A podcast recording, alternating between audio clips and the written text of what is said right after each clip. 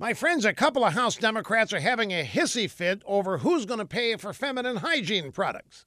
New York Representative Grace Meng and Sean Patrick Maloney are demanding the federal government pay for everything here. They want feminine products to be distributed free in all congressional bathrooms, and they want a reimbursement check for any congressman or woman who buys the products elsewhere.